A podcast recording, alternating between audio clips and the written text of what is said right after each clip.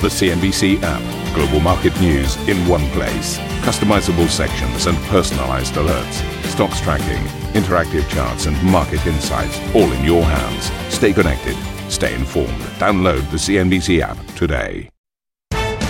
Good morning, everybody. Welcome to the program. This is Squawk Box, and these are your headlines. Credit Suisse warns it expects a fourth quarter loss of up to one and a half billion Swiss francs as the troubled lender puts its radical restructure and capital raising plans to a shareholder vote.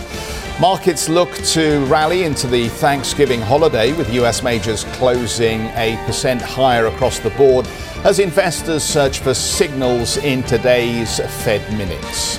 The EU proposes a gas price cap of 275 euros per megawatt hour as the bloc looks to stem a winter crisis. But Greece's energy minister tells CNBC the level is too high. Price cap at uh, the levels that the Commission is proposing is not, in fact, a price cap. So a price cap at 275 euro uh, is not a price cap. And lawyers lifting the lid on collapsed crypto exchange FTX at its bankruptcy hearing amid allegations of missing assets and fatal mismanagement from Sam Bankman Fried.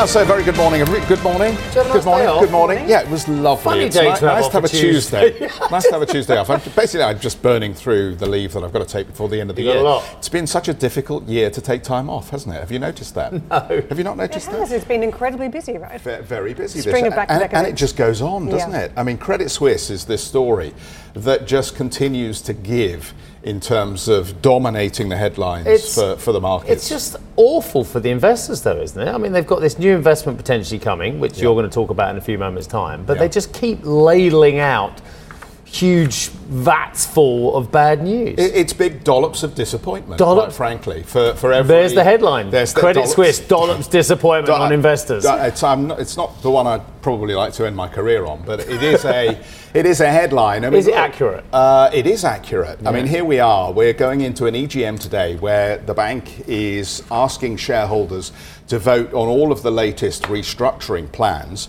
You know, we've we've practically lost count of how many restructuring programs we've actually had at Credit Suisse over uh, the last decade or so. But here we are. We're waiting on a, a big vote that would see four billion injected into the business, two and a half billion of that coming from the Saudi National Bank, which has caused some controversy uh, back in Switzerland. And, and we kick off the morning with the bank giving us an update on current trading conditions that actually doesn't make great reading if you are a shareholder. So Credit Suisse expecting a fourth quarter net loss of up to one and a half billion Swiss francs now. This is all part of the update for shareholders uh, effectively on uh, trading as it goes into this vote.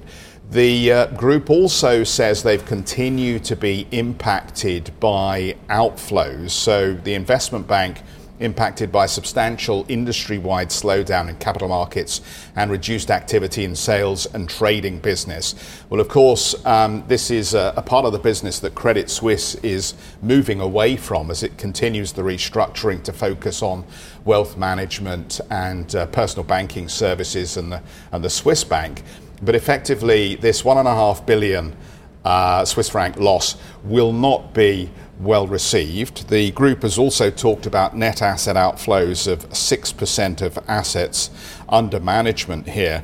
And um, effectively, it, just indicates that um, currently this is uh, an organization that is suffering, I think, from both the self inflicted wounds, which if effectively uh, are the result of some strategic confusion in the business um, going forward, but obviously it's also um, being hurt at the moment by the, the cycle for investment. Just a quick question again, and then I'll, this uh, question and a statement. I'm, I'm kind of they want to be a massive wealth manager. That's where they're going to park a lot of their their assets now once they've sold off other bits. Yes, Right, right. but wealth management's going in the wrong direction. Outflows approximately 10% of assets under management at the end of the third quarter, as you're Yep. saying. Likely to see loss for the wealth management in the fourth quarter. Wealth management outflows, though, and have substantially reduced from the elevated level in the first two weeks of October. But they're going up against Julius Baer. They're going up against UBS. They're going up against a load of other people who do not have this catalogue of other issues that Credit Suisse is trying to work itself through. The others aren't just going to roll over and say, oh, look, Credit Suisse is reinventing themselves. Let them have a share of our market. I think it's going to be a dogfight. And what I'm trying to do is I'm trying to find a reason for these shares to rally. I'm trying to find a reason to say to people they trade at a massive discount to the rest of the sector, a massive discount to Julius Baer, a massive discount to UBS. But they're a really interesting value proposition because at 0.27 price to book, that is as cheap as a bank gets in Europe, pretty much. And I can't see that proposition at the moment when I see an outlook like that. Something we said several months ago is this the end of the bad news? And clearly it wasn't. And that's the point we sit at today. We're still questioning whether this is the extent of the bad news. There is no faith at this point that we've had a kitchen sinking experience. And for me, one of the lines here that really jumps out in this dollop of uh, you know bad news that continues to cross is that Yeah. uh, Credit Suisse Bank has fallen below certain legal entity level regulatory requirements. I mean, that is the one that jumps out to me as a real headline uh, act here. I mean, you've got outflows that's to be expected because we've seen it been such a torturous journey. Who would leave their money with the bank? And uh, why isn't there a crisis of confidence? Clearly, that's happening with a, a lot of investors at this point. Those who would have parked funds with Credit Suisse, they're just taking their funds elsewhere. But it's that line that is crossing around the regulatory requirements here that jumps out to me. Yeah, well, it's. I I mean, you've, you've you've both mentioned it, and it is related to the ongoing problems that there is a, a perceived reputational uh, risk now about um, ongoing banking activities with, with Credit Suisse. It seems at this stage. I, I will mention the China business as well, because you know, just a few years ago, the bank's ambition was to dramatically grow its business operations in China, and obviously, you know, you focus on maybe the investment banking opportunity, but also the, the downstream benefit of being a headline Swiss bank in that market. It will attract high net worth individuals to the bank, and then you can pass them on and make money from fee income.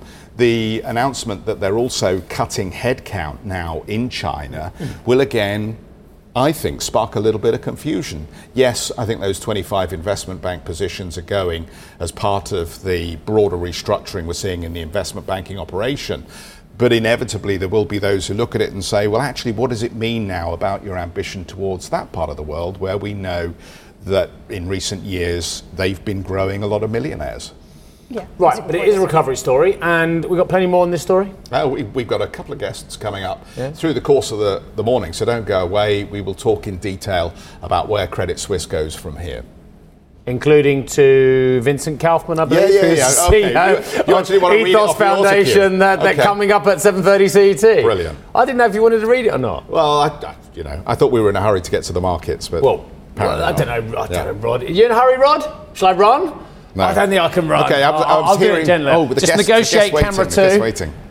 Medium. I wasn't sure. Um, right, okay. Uh, the US markets rallied very solidly yesterday. Uh, we got some nice charts for you, so we'll just go through this as well. A lot of concern out there, of course, and a lot of uh, people. I was reading Morgan Stanley's uh, piece again recently. They think there's another trough to come before the real rally, because we've got to appreciate the fact that there are recessionary concerns. There are interest rate concerns still with rising rates, albeit at, at, a slower rate potentially. There are concerns about an earnings recession not being factored into the price just yet. But we've seen some interesting moves on these markets, and um, the team have put together um, the moves on this one. But I should point out 4,000 on the S&P. Uh, let's have a look at that since uh, September 12th as well. So that's uh, where we were last there. We've had the trough down as well. As I say, the trough got to what? Three, five, and a, and a little bit more. But there are those who believe we need to be down to three to 3,300. I think that's Mike Wilson uh, at Morgan Stanley. Apologies if not, I believe it is.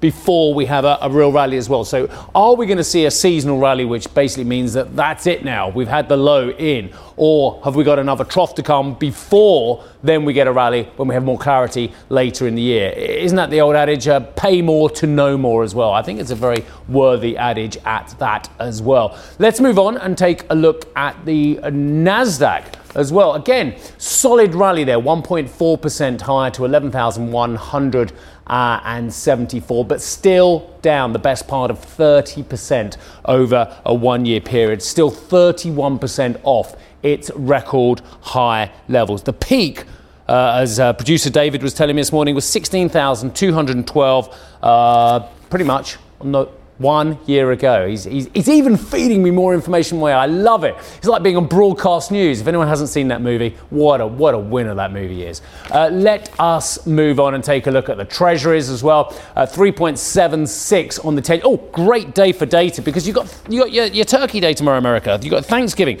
So let me just tell you about the data. There's a vast amount coming today. Some of it's very important, some of it less so. Mortgage applications, durable goods orders, initial jobless claims, S&P uh, PMIs, University of Michigan consumer sentiment, new home sales, and the cherry on the icing on the cake, the FOMC minutes as well. So there is a lot to contend with if you're in the treasuries or if you're looking at the dollar as well. So the dollar crosses uh, 103.24 on the euro dollar. Uh, pound still at parity. Sorry, is that joke ever going to get boring? It is for all of you, apart from me. Uh, 119, give or take the change. Dollar yen 141.38, and the dollar yuan uh, 7.15. Uh, and as I just mentioned, Karen, the Fed will release its minutes from its November meeting. Indeed, uh, that is coming up. Uh, that's on the diary for later on today. Investors will be watching for insight into rate hiking plans ahead of the central bank's crucial meeting next month.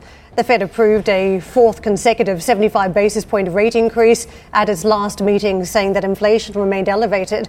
October's data showed a moderation in pricing pressures, with CPI rising by 7.7%, below forecasts. Now, hawkish calls from the Fed speakers uh, continue ahead of the next decision on the 14th of December. Kansas City Fed President Esther George said that central banks or the central bank may need to raise rates higher and keep them there for longer in order to moderate demand. Cleveland Fed President Loretta Mester reiterated that getting inflation under control remains the number one priority.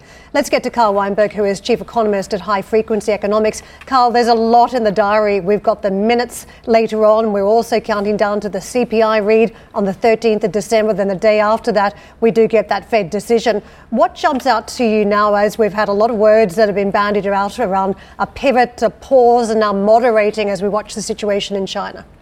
Yes, good morning, Karen. Happy Thanksgiving. Yes, pivot to pause. That's the question. You know, we're going to be reading the minutes very carefully this afternoon to see what they were talking about at the last FOMC meeting in terms of uh, terminal rate. Is it time to be worried about going too far? Uh, is it time to think about slowing, not stopping, but slowing the pace of monetary tightening? Uh, these minutes are going to get a lot of attention today.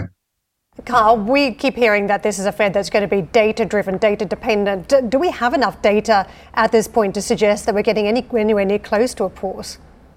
Well, you know, we've got a lot of data. The problem is the data is all over the map. So if you're data driven, you don't really know uh, which way to go. We've got a lot of positive signals that are showing that the US economy is still quite strong, that there's no imminent recession anywhere in the data. That's good news. But then we have worrying things coming in the data as well for and question marks that'll be resolved even in numbers today, like in the durable goods uh, figures. You know, the core uh, orders and shipments numbers went down the last time for the first time in a while. Will that continue? Was that just a blip, or is that the uh, start of uh, of a new trend? Jobless claims have been holding up really strong. We're expecting that will continue, but that would be one of the first things that might break ahead of the sign of the economy going the other way. So lots of data uh, coming up. Ex consumer expectations very very weak at this point in time. Uh, things like home sales, car sales, very, very, very soft. But then we have all these other strong things going on, like overall retail sales.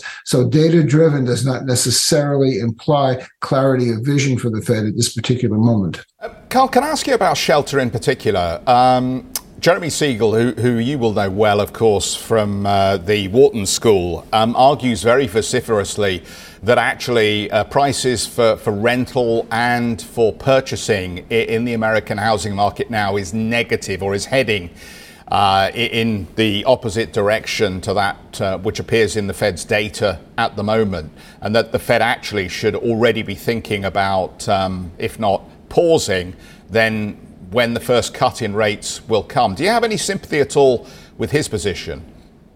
Well, I, I, think that housing prices are falling, construction uh, costs, construction activity is going down, mortgage applications are way, way, way down. You know, we're getting every signal that high interest rates are doing what they're supposed to do.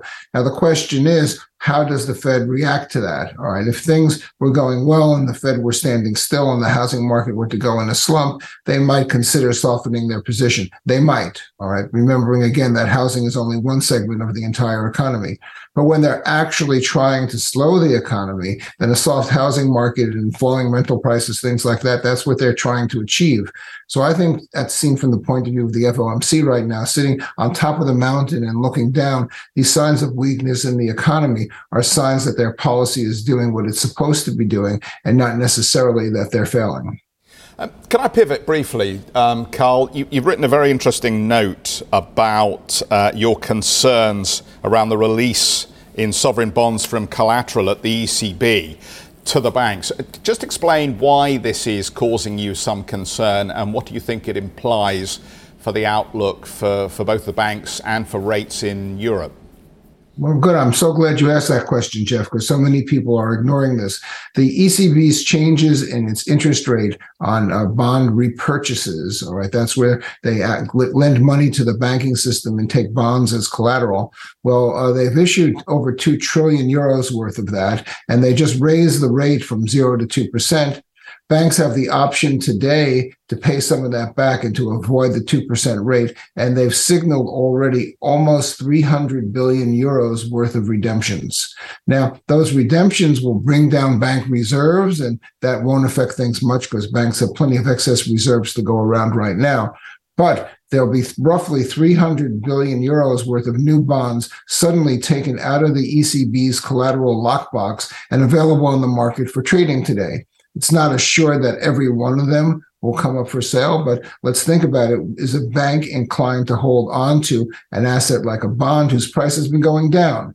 So my concern is that we're going to see a 300 billion euro increase in the supply of bonds in the markets today when the markets open, and it'll be sudden. And I'm not so sure that bond prices uh, can, can be resilient to that. I'm looking for bond prices to go down and for yields to go up as a result of this. And wait for it. There's more coming. All right. There's another 150 billion euros coming and two more maturity dates in December and March. And then in June of next year, there's 1.2 trillion in uh, securities coming due as well. Every one of them will release collateral to the markets. There's a huge, what I call stealthy QT, SQT uh, process going on at the ECB and they'll actually be selling bonds to the market faster than the Fed is selling bonds with its QT program. Oh, it's nice to find something we're on the same page about. But the problem is, every time I've worried about the European bond market, every time I've thought this just cannot be sustained with the vast amount of issuance and these huge debt to GDPs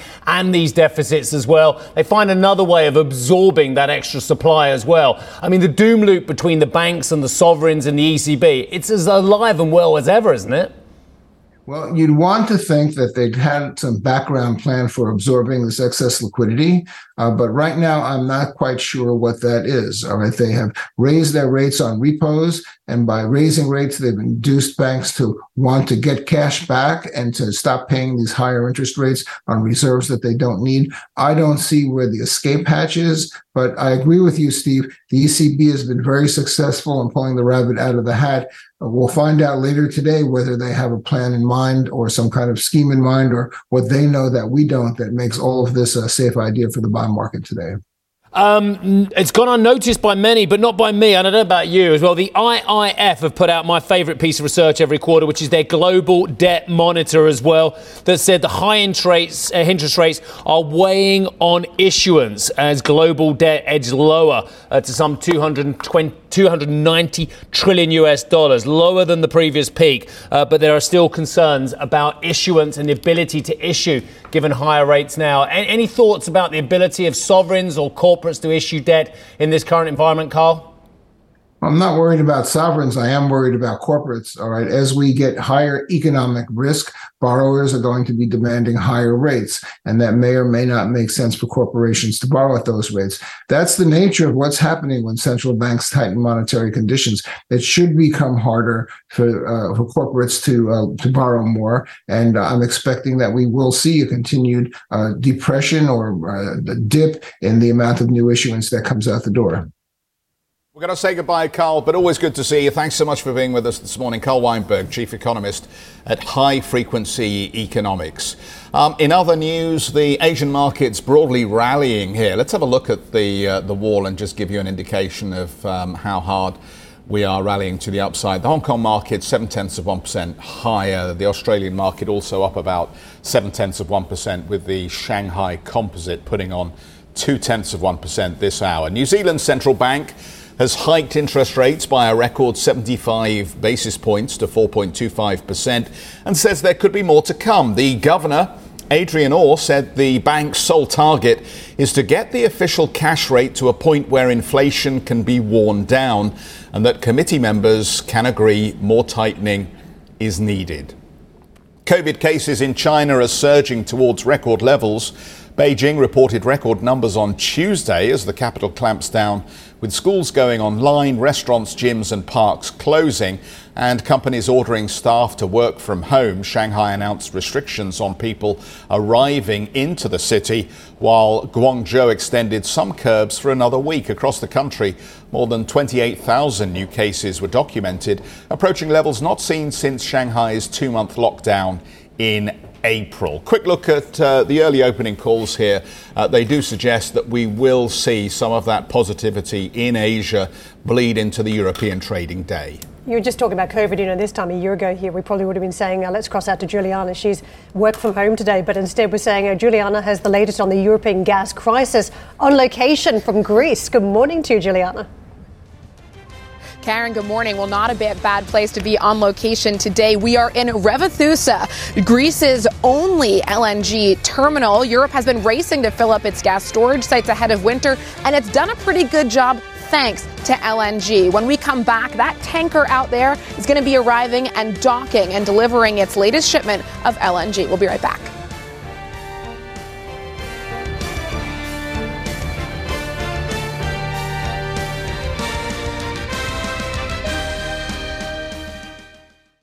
Listen to CNBC's Beyond the Valley, the podcast that explores the biggest tech news from across the globe. Join me, Arjun Kharpal. And me, Tom Chitty, every week as we bring you insights into the top stories, unpack the latest trends, and find out where the industry is headed. Now available on Spotify, Apple Music, and Google Podcasts.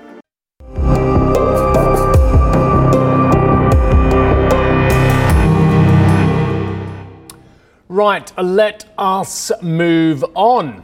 Uh, the European Commission has announced proposals for a gas price cap of 275 euros per megawatt hour. But this is interesting. I've, I've read a bit of detail on this. It's more than double the current price. The cap would come into effect, here we go, from January 1st if approved by EU member states. It's not as simple as that. It's no. rising to a certain level for a certain period of time before the cap comes in as well. And it's beautifully done so that actually even the crisis of this summer, my understanding is, wouldn't have inaugurated that cap as well. Mm. So it is a bit of smoke and mirrors, I'm afraid to say. Not as simple as perhaps some people would like to uh, present it. Now, the European Energy Commissioner Kadri Simson said any price cap will create risks. As um, any political decision, this so proposal to... is a balancing act. Um, on one hand, we have the risks. On the other, the benefits of an effective shield against the excessive prices that can cause um, severe hardship to our citizens and um, harm also our industry and business, or um, can also impact the stability of the financial markets. Meanwhile, the G7 should announce its price cap on Russian oil exports soon, according to a senior US Treasury official. The official told Reuters that the coalition will announce a price once the EU has consulted member states. A source familiar with the discussion told Reuters that a decision could come as soon as today or tomorrow following a meeting of EU ambassadors. Well, let's get out to Juliana, as uh, Greece is one of the countries that's been backing an EU wide gas price cap. Uh, Juliana currently is, uh, as you can see, on an LNG terminal. Juliana, tell us the position there of Greece and how they feel about the changes that we're seeing to uh, the energy market. Uh, Karen, good morning. Well, Greece has been very quick to use its position on the coast to become a major part of the LNG import story here in Europe. Now, Europe has been racing to fill its gas storage sites ahead of this winter, and it's done a pretty good job. Gas storage across the EU is now above 95%. So the EU has exceeded its target ahead of the winter, meaning that for now, anyway, we have avoided a worst case scenario. And a large part of that has been because the EU has ramped up up imports of LNG. They're up about 60% year to date. Now, there are two major constraints when it comes to LNG in Europe. One is import capacity and the limitations that Europe has. There are simply not enough LNG terminals like the one I'm at right now to import more LNG. So there are major projects in development across the continent. The second key constraint is supply itself. And that's where this price cap comes in. Europe is competing with countries around the world, but in particular in Asia for a limited supply of liquefied natural gas. The major exporters are the US, Qatar, Australia. But because Europe is known to be so desperate for LNG right now, they have essentially been paying through the roof. So countries like Greece have been advocating for a price cap, an EU-wide price cap to limit how high EU member states will pay for LNG. But other member states like Germany and the Netherlands have been against such a price cap for fear that it could jeopardize supply. So yesterday, we got this big news from the European Commission. They have proposed a mechanism to put a limit on how much the EU will pay for gas. There are two conditions. One is the price level and one is the spread. Now, to Steve's point, the price level that has been chosen by the European Commission is quite controversial given that it is so high. I had a chance to catch up with Greece's energy and environment minister, Kostas Skrekas, who is supportive of a gas price cap, but he is not supportive of the level at which this price cap has been set. Take a listen. We should uh, apply a price cap on natural gas because it is unreasonable for Europe to buy the most expensive gas in the world. There is no reason for this. So the markets uh, were not functioning. The markets are still not functioning well. Price cap at uh, the levels that the Commission is proposing is not, in fact, a price cap. So a price cap at 275 euro uh, is not a price cap. Nobody can uh, uh, can stand uh, buying gas at this uh, expensive price for a long time. Uh, we surely believe that the price cap below 200 euro, between 150 and 200 euro, would be more realistic. Um, and this is what we are going to to to try to do to persuade those countries that they have concerns that this could create any gas shortages, that we should put a lower price cap because not uh, the society, nor the uh, uh, the, uh, the uh, industry can stand for a long time. Why do you think the Commission has proposed a threshold this high? Because it seems that uh, there are concerns that uh, a price cap could uh, create gas, gas shortages to certain member European member states. so, in fact, such a high price cap is not really a price cap. Mm. so, it, it's not going to help us to reduce gas price. On the other hand, probably it will give the uh, the signal to the markets that this is a price that Europe can buy. Uh, so it would uh, bring the opposite result that, than the one that we want to achieve. Thank you for listening to Squawk Box Europe Express. For more market moving news, you can head to CNBC.com. Or join us again on the show with Geoff Cutmore, Steve Sedgwick, and Karen Tso, weekdays on CNBC.